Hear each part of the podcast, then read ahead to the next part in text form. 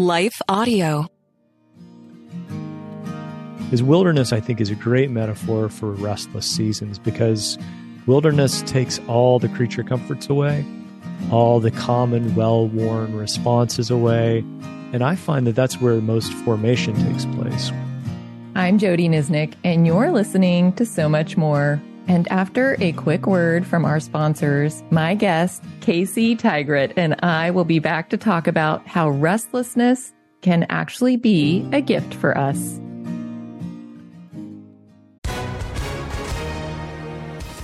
Hi, everyone. If you've been injured in an accident that was not your fault, listen up. We have legal professionals standing by to answer your questions for free. Call now and find out if you have a case and how much it's potentially worth. Call 800 497 4410. I'm here with spokesman John Wolf. So, John, tell everyone listening who should call right now. Well, Maria, first off, thank you for having me here. It's always nice to answer the listeners' questions. Now, as far as who should call in, anyone who's been injured in an accident and think you deserve compensation, give us a call right now. 800 497 4410. You'll find out if you have a case and how much it's potentially worth. Thanks, John. You heard it, folks. Take advantage of this opportunity and call now 800 497 4410. Advertisement sponsored by Legal Help Center may not be available in all states. Casey Tygrett holds a Master of Divinity and a Doctorate of Ministry in Spiritual Formation. He is the Director of Spiritual Direction Practice for Soul Care which helps church and nonprofit leaders restore health to their souls.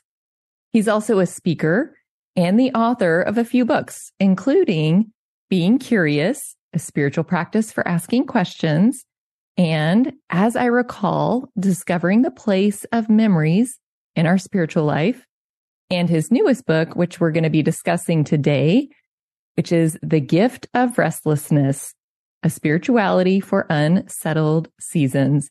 And he's also the host of a new podcast, which is called Restlessness is a Gift. Welcome, Casey. It's so great to have you on the podcast. It's great to be here. Thank you so much for the generous invitation. Well, I'm really looking forward to having this conversation with you because the title of your book is even just a bit jarring The Gift of Restlessness. So I want to just even start there how do you define restlessness and why on earth would that be a gift for us? well, I think it's important to know that, that the title jars me from now time and again I'll I'll find myself looking at it going, why did you why did you do this? What did you do? but as a definition, and maybe this is helpful, I believe restlessness is that place, that irritated or unsettled feeling that we have when we're stuck between, when we're stuck in the present tense, we're stuck in a place where we can't go back to the way things used to be, but we have no idea what the future looks like. It's still mysterious, undefined. And so we're, all we have is what's five feet in front of us. And the reason that's unsettling is because we feel stuck there. And there's a primal urge in us that we want to get out of it by whatever means necessary and it can be in a variety of different it can come from a variety of different reasons different stimulus different stages of life that we're in um, and it can happen multiple times in one sitting for different reasons as well and for yeah. simple things to very extreme things but but it is that stuckness in the present tense that causes us to say something's something's got to change here mm-hmm. yeah i love how you even said that we can't go back and we, mm-hmm. we have to move forward. Where do we go? And I think I've had that experience so many times. And I think one of the places that we do get stuck a lot is we try to go back and we try to go back to before whatever it is that's causing the restlessness. And that's fruitless. we, we just can't, we can't do it. And the only way is to move forward. So uh, I'm curious, how is, how have you started to see and embrace that as a gift for us to recognize that stirring in our soul. I think it is it begins with understanding the strength that comes from embracing what restlessness brings us. um, typically our response is our lizard brain, our fight flight reactions kick in. And so we feel restless. And so we want to do something about it. We want to fight it. I have this, I have restless seasons that land on me every, you know, like six weeks or so. And the, you can tell, like, as I said before, it's a, it's a variety, it's a scale. Sometimes I'll just, I'll try and grow some facial hair just to change something. And my wife will go, what are, what are you doing? you know, you can't do that. You know, it doesn't look good. You know, you just look like you need a bath. You just look, you look awful but it's that shift like something i'm fighting this restless feeling something has to change sometimes we feel like we just we have no choice other than to flee it medicate to self-medicate escape somehow by whatever means necessary. And sometimes we just flop and we surrender to it. And in doing that we develop cynicism and say well this just must be the way things are. Mm. but if we embrace it and if we really live into it and abide in the middle of it and pay attention to what it is there are some there's some character building there's some strength there's some understanding of god and self and others that only comes if we allow ourselves to pay attention to that present tense i think if anything taught me that it was it's been the last two years uh, a pandemic the book isn't about the pandemic but anything written after 2020 will have that as a backstory mm-hmm. But I think it taught us that when we couldn't go back to before March the 12th or whatever, and we had no idea what was what the end of this was going to look like, people found themselves in this restless present tense with their job, with their concept of God, a concept of church, with their family. And they knew they couldn't go back, but they knew the future had to look different. And for a lot of people, there was this ruthless commitment to never going back to the way things were. But what does that mean? Uh, for some of my friends, they just embraced that and said, I'm tired of working the pace that I'm working. And I love these people that I'm around. And so they made the finances work so that they could, and I realize this is a very privileged thing to be able to do, but they made the finances work so they could work less time to be more available to their families. And so I think that's how I've come to that is to see the gifts are hard fought, they're hard won, uh, and they don't come quickly. Some restless seasons can extend on for quite some time.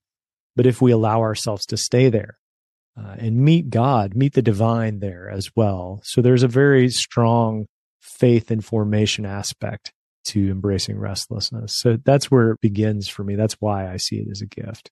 Mm-hmm. Yeah. And I love when I asked you, hey, what passage should we meditate on? The one that we settled on was Mark 1, 9 through 13. And I love this because Jesus is led into the wilderness and lest we think that the most, you know, the beloved son of God got to skip restlessness. He didn't. And in fact, it, I think, and, and you make the point, it became a gift for him. And so I'd love to just read that passage for us and have you just share, you know, what that meant to you and, and even just kind of what it teaches us about our God and this gift of restlessness. So this is what the passage says as just a quick reminder. It says, at that time, Jesus came from Nazareth in Galilee and was baptized by John in the Jordan. Just as Jesus was coming up out of the water, he saw heaven being torn open and the spirit descending on him like a dove. And a voice came from heaven.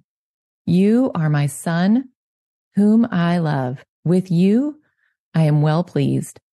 At once the Spirit sent him out into the wilderness. And he was in the wilderness 40 days, being tempted by Satan. He was with the wild animals and the angels attended him. So talk to us about a little bit about that passage.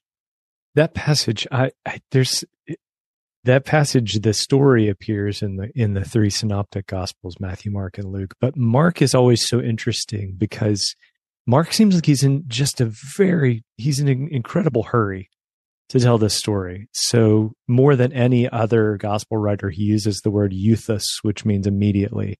He uses it more than anyone else. So every, we're constantly moving mm-hmm. which means it tends to be a gospel that's very pragmatic. And yet in this story, you get this little nearly poetic twist that I, I didn't recognize until I started working with it for the book, where he said he was with the wild beasts and the angels attended to him. And I found an image there that made sense of how most of us feel during restless times. So when we are, when we said what we were thinking before we were thinking about what we were saying, or when we had that conflict with a family member, when we left the job for the last time and we're str- we're stuck between this moment of the things that I think are going to destroy me and the hope that I have in the future. And that's where Jesus is between the wild beasts and the angels. Mm. And I've always had a fondness for this passage just because one of the great uh, spiritual mentors of my life has been Henri J.M. Nouwen. And his book, In the Name of Jesus, is centered around this temptation passage and the way that it highlights what it means to be human and temptations that we deal with. So it already had this place in my heart. And to put this energy of this is a restless moment for Jesus. He was led into the wilderness. It wasn't his idea.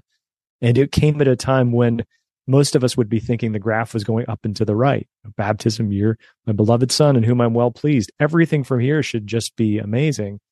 And the first thing that happens is wilderness. Mm. And really recognizing the need for wilderness to get us to that place. Is wilderness, I think, is a great metaphor for restless seasons because wilderness takes all the creature comforts away, all the common, well worn responses away. And I find that that's where most formation takes place. When I, as a spiritual director, walk with people through faith transition, I find that the one thing that propels them from stage to stage is usually pain. And it's either the pain of something that's happened externally, or it's the pain of having everything that you used to depend on about your relationship with God, self, and others completely torn away until you are just you. And Jesus is just himself with this mm-hmm. promise of belovedness sitting between the wild beasts and the angels. And I just, I feel like I resonate with that and have resonated with that. And so many of the stories in the book talk about those kind of moments where it's just me just me, warts and all, right here between the things that seem so threatening and the things that are these blessed promises. And I have no idea what to do other than just to abide. And that's what Jesus does with every solution at his fingertips. He just stays. Mm-hmm. He stays right there and leans into that idea that he's the beloved. And that's all that matters. What you said that really resonated with me is he is given this blessing by God and we expect everything to be up and to the right. And that is how we expect our lives to be. And we are disoriented every single time the wilderness season comes. I guess maybe the comfort comes when we look at Jesus and say, and even Jesus. So how much more should we expect it and see how he did it? And I love that the wild beasts and the angels, between the wild beasts and the angels. That's just such a beautiful way to, to look at it. And even just where we live, everyday life mm. feels like it's there all the time. Yeah. We're going to pause here for a quick break and then we'll be right back. I am curious, you know, you asked some really deep questions through the book. As we move into wilderness seasons, it stirs up in us all of these deep longings in our heart. Why am I here? What is my purpose? Is, you know, is God really enough? Let's talk about one of them. You know, the what am I here for question. How does restlessness and how has the Lord helped you even think through that question a little differently? I think that has happened on two fronts and, and somewhat naturally and somewhat from relationships that I've had. And because the, for the last few years, and I have no idea why, but I'm glad I've, I've just been in the presence of people younger than me in their early 20s who are having these questions about what should I do? What is my purpose? And I grew up in a, in a theological tradition, in an evangelical church tradition that said calling was a very specific thing. Like if God calls you, it's probably well, first of all, you're probably going to be a male. Second, it's probably going to be to pastoral ministry of some like you're going to be a pastor of a church, you're going to preach, and it's going to be for the rest of your life. And so it was this very narrow view of it. And if you missed it, it's you're not going to die, but everything else is basically going to be a bronze medal from then on. and so I grew up with that and kind of had to grow out of it because I had an er- my early calling, my purpose was very specific. I was going to be a senior pastor of a particular theological tradition in southern West Virginia. I grew up in West Virginia, and so I was going to be back in the South. Well, I sit here talking to you today, part time theologian in residence of a Christian church in the suburbs of Chicago. So either I'm living in willful disobedience or, or something has changed in the way that I see calling. And so being able to walk with people who are at an earlier, at an earlier stage, processing that idea. What is it that I need to do? And what I've learned over time is that our purpose is much less about what should I do. It is more about what do I love? What is the thing that is most central to me fulfilling the invitation to love God with all that I have and love my neighbor as myself? So it grows beyond just what do I do as an action or how do I exercise gifts or what do I do for a living even? It's the way I love myself is part of my calling. How do I love myself? The way I love my neighbor, the way I love the divine.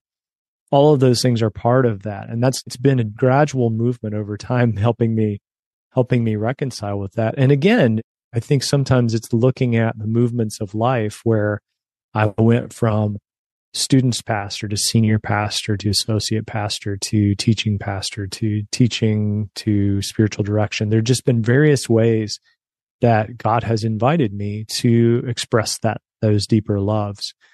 And so helping people, helping people further back down the road from me, saying much less concerned with what you land on for the rest of your life. Maybe you will.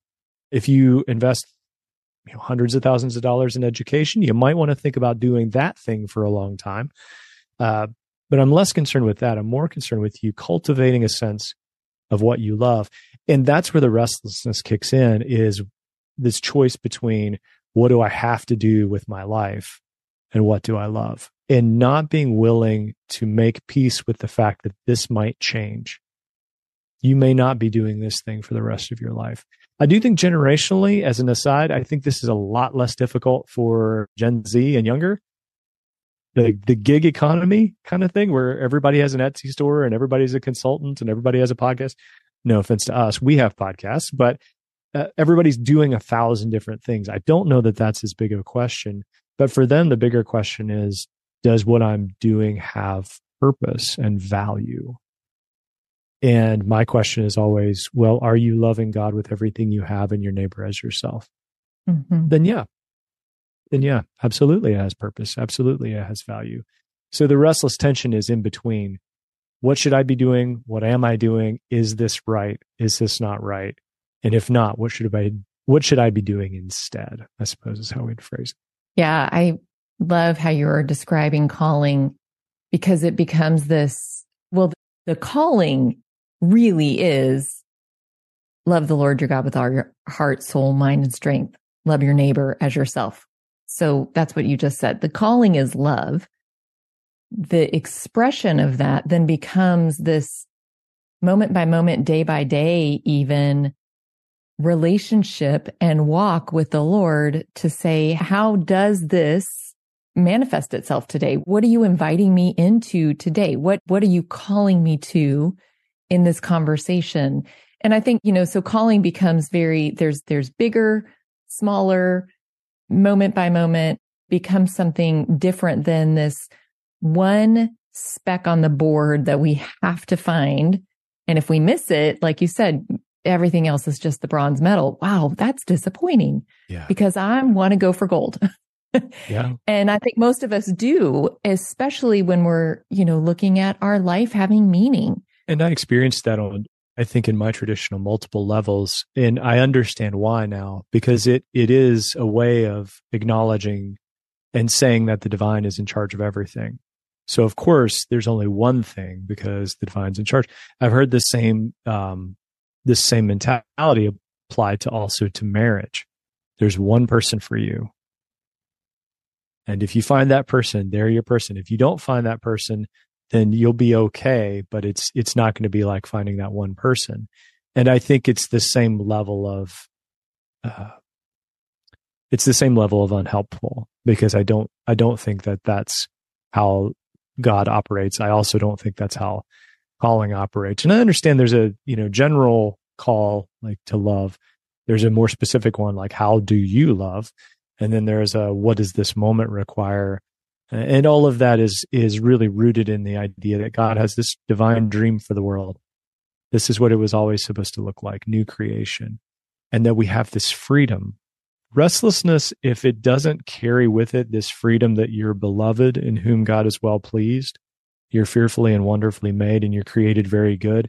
Without all of that, I, you you have no other choice but then to say there's only one path because the freedom is just is just petrifying to think that you have the freedom to choose yeah. in god's big dream is like well what if i mess it up?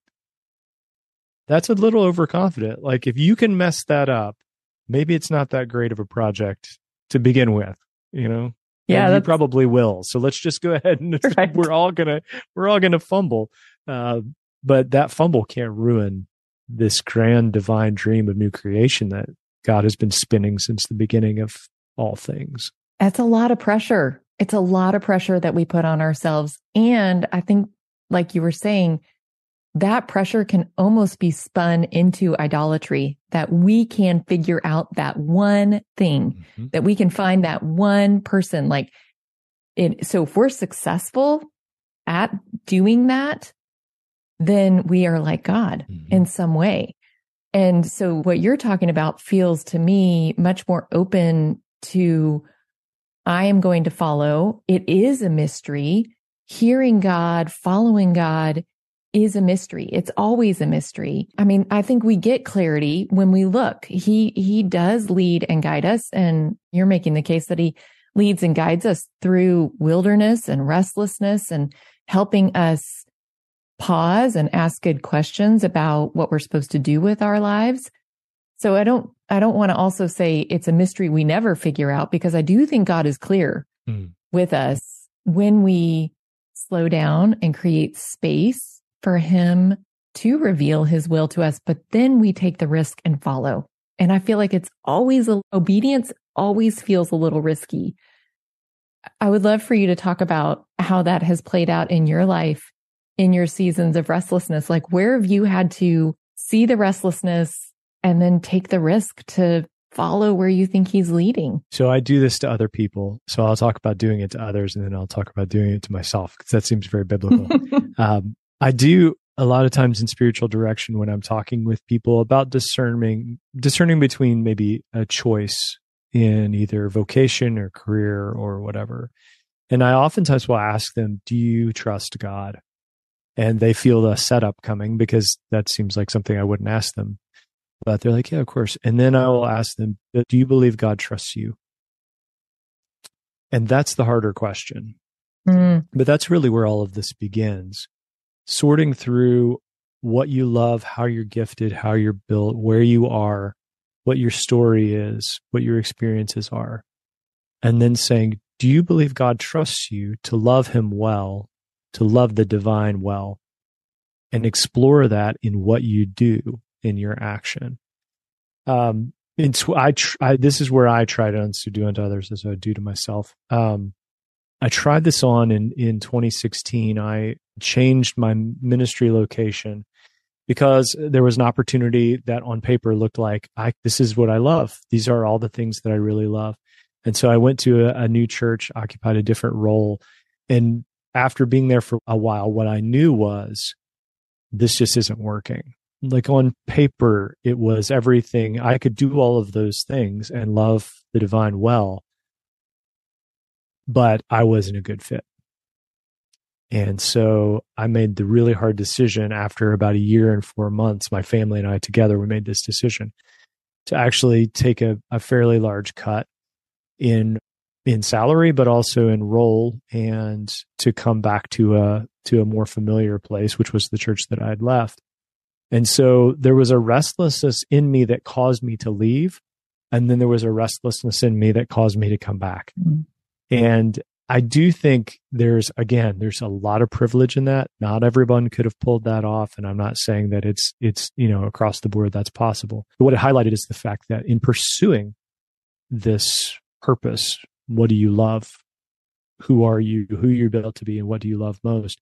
There are going to be times like this, and that's I think that's also what terrifies. It's like, what is it? What if it doesn't work out? Okay, yeah, let's talk about that because mm. it might not. It may not. And what you'll do, the worst case scenario is you're going to learn something very difficult, but you're not going to be abandoned and you're not going to be alone and you're not going to be lost. And whatever comes out of that will be used for healing. It'll be used for strengthening, for building your character and your resilience. And I've found that to be true since then. And I realize I'm not, this is no travel brochure for restlessness. Like nobody's hearing this going, sign me up for that. but it doesn't matter because it's, it is just a natural part of being a human being, mm-hmm. of living in skin with the divine. This just is, this is part of it. So embracing that, that's part of it. And then asking the questions of how do I prepare for, I loved how you said that. Like, how do we prepare for the wilderness without panicking about it, knowing that it's coming, knowing that we're in it, but not panicking about that it might destroy us. Yeah, I've been thinking about, as you were talking, I was thinking about the restless seasons that I have been through that always do lead to change. There's something that starts to stir in me, and you can name it discontentment, restlessness, some something just comes. There's all kinds of ways that it happens.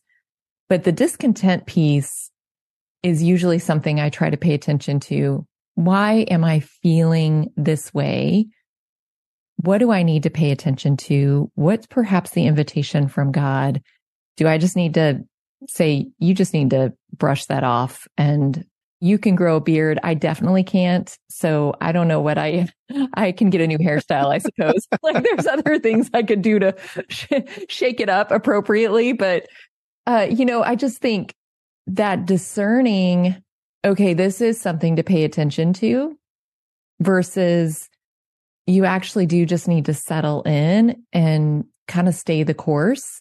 We're all wired differently. And some of us have mm-hmm. just more of a endurance gift and some of us are maybe more risky and willing to move around and, and just thrive in that environment. And what's an encouragement or what comes to mind as I'm saying that about how how you know is this really God's invitation to do something different or not? Well, first and foremost, and I will testify personally to the fact that so much of the help that I've received in restless times have been from people like spiritual directors, people who are really gifted at opening up silence and space for us to just verbally chase out all the stuff that's happening to really describe the land between the wild beasts and the angels that we're in right now. What does it look like? What are our questions? What are our doubts? What are our fears? What are the what are the possibilities? And so don't think first and foremost the encouraging encouragement I would give is don't if you figure out that you feel that you're in the kind of season like we're describing, please don't pursue that by yourself. Mm-hmm. Uh, there are wise counselors and guides who would be happy to step into that space with you. So that would be first and foremost. I think the other is really to use that imagery of Jesus in the wilderness as a reminder that this is not the end of you. This is really the beginning uh, of another stage or another chapter. I love how the if you look at it the arc of human development and the arc of spiritual development if you look at it from all the people who've written about the stages of faith and how we grow and how we change no matter some people have nine some of them have four some of them have 12 whatever the they're all wonderful and they all have something to offer but the stages of human development and spiritual development parallel each other and usually every stage of our development as human beings, from infants to toddlers, toddlers to school age, school age to teenagers, it all is marked with a bit of pain and a bit of a departure. And so we are aching about something and we leave something behind. Mm. And so my encouragement is when you sense those things happening, And that is the heart of I can't go back. Uh, I had a dear friend I talk about in the book who who was having a crisis of faith and thought that he was losing his faith. And as we talked about it, really what he was losing was what I would call lowercase f faith, mm. not the faith, but a form of faith. And there were some certainties that he just could not live into anymore. But what was bothering him so deeply was not his, he had changed his mind. His spirit was set on, I can't believe that anymore. It was leaving behind the people that were connected to that, the community around that belief. If I don't believe this anymore, can I still, will I lose these people? Mm. And so part of his transition was, is it worth it to embrace this fully, knowing that I might have to leave this behind? And that's just a growth moment, just as much as a teenager growing into a young adult and leaving home. Like, can I come back? Yeah, you can come back, but it's never going to be the same. So it's the same thing. So the, the encouragement would be if those are the things you're feeling, that's not evil necessarily. Again, you walking with someone could help with that. It's not evil necessarily. It is probably just a natural part of your transformation journey with Jesus. Mm-hmm. Mm. Because even Jesus went from being with his mother really close to who are my mother and brothers. Right. What a moment, you know, you just hear that and you think, wow, things have, if I'm Mary, I heard that, wow, things have definitely changed from mm-hmm us walking around Bethlehem together. And now this is now this is what's going on. So so I think noticing that encouragement would be when you notice those things shifting. That may be a season of restlessness. And the third thing that I would say, and this is very brief, is there are some key questions that you can ask. And it's important to notice which ones are most important to you. So in the book, I, I lay out how I feel like each line of the Lord's Prayer is actually a response to a question. And those questions can be really helpful to say, which of these do I feel is most acute right now? Is it, am I feeling like I don't belong anywhere? And I think that was my friend's, one of my friend's questions is, what about belonging? If I don't belong to this group, do I belong anywhere? How do I belong to God, self, and others when these things seem like they're in flux and they're changing? And I can't go back, but I have no idea what this new faith looks like. So just being able to identify what is the question that's most acute and most, maybe most painful, maybe most present in your mind can be a really helpful way to, to walk through the restlessness. Yeah, that's so good.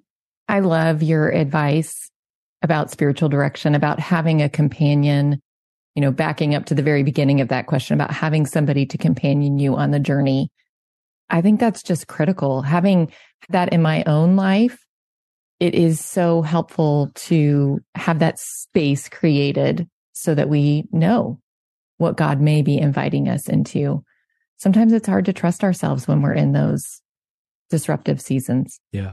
Casey, thank you so much. This was just a really encouraging conversation to think through what restlessness is and isn't and and how it can be an invitation and I really appreciated how you use the Lord's Prayer to guide us through asking these deep questions. And so, um, just thanks for your work. I really was encouraged as I read, as I read your book. So thank you. And thank you for making space to just be with us today. Oh, you're welcome. Thank you for inviting me. It's wonderful to talk with you. Well, I'm going to put links in the show notes for how you can find Casey, how you can get his book. Even if you're interested in spiritual direction, there'll be a link there for that as well to the ministry that he helps lead. And there are lots of spiritual directors there. I know some of them personally. Um, and so I know that that is an amazing ministry. Um, before I let you go, friends, I do want to just take a quick second to thank the team of Life Audio for their partnership with us. So if you go to lifeaudio.com, you will find dozens of other faith centered podcasts in their network. There are shows about prayer, Bible study, parenting, and even this one on scripture meditation and thoughtful conversations. So, as always, friends, I do want to thank you for joining me and Casey today on So Much More because we really do believe Jesus has so much more to say to us. And this is one way we're creating space to listen.